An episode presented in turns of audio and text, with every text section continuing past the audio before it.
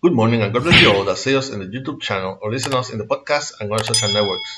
I'm your brother in Christ, Pedro Ayala, servant of God, of God for His grace, and I belong to the Pentecostal Church of Restoration, Holiness, and Love Inc., who pastors and directs our beloved pastor Maribel Núñez Molina.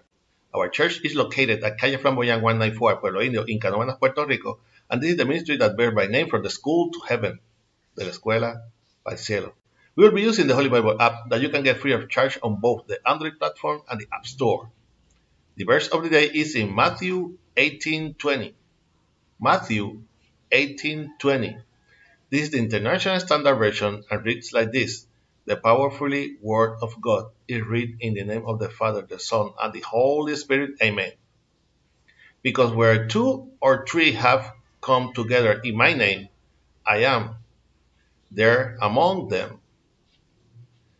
Again, because where two or three have come together in my name, I am there among them. Please God, continue blessing your already blessed word. Jesus Christ, come. Jesus Christ, before returning to his Father's right hand, promised to return at the second coming to seek his church a church composed of faithful servants of God, which we will go to the new Jerusalem, where the streets are golden and the sea of glass. It is our need as part of that church to be ready to wait for what glorious day and united in the same thought. We cannot ignore that our enemy, Satan, may the Lord rebuke him, has come to steal, kill, and destroy. So, one of the ways he has set up to achieve his goal is to divide the church.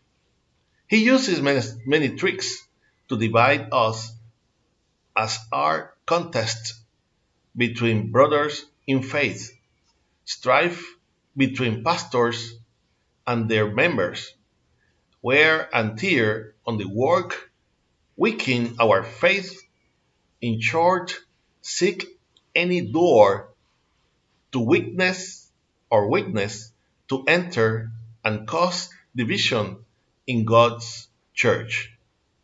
We certainly have the, the responsibility and call to watch our souls our souls who have not yet known the gospel of Christ, to be fishermen of men and women willing to work in, vine, in the vineyard and train them in the name of Jesus. But in the same way, we have to take care of our brothers and sisters in Christ, to our comrades already enlisted in the army of the Lord. To resume, if, if forgotten, our unanimous thought and foundation, which is seek the kingdom of God and his rightness, and everything else will be added.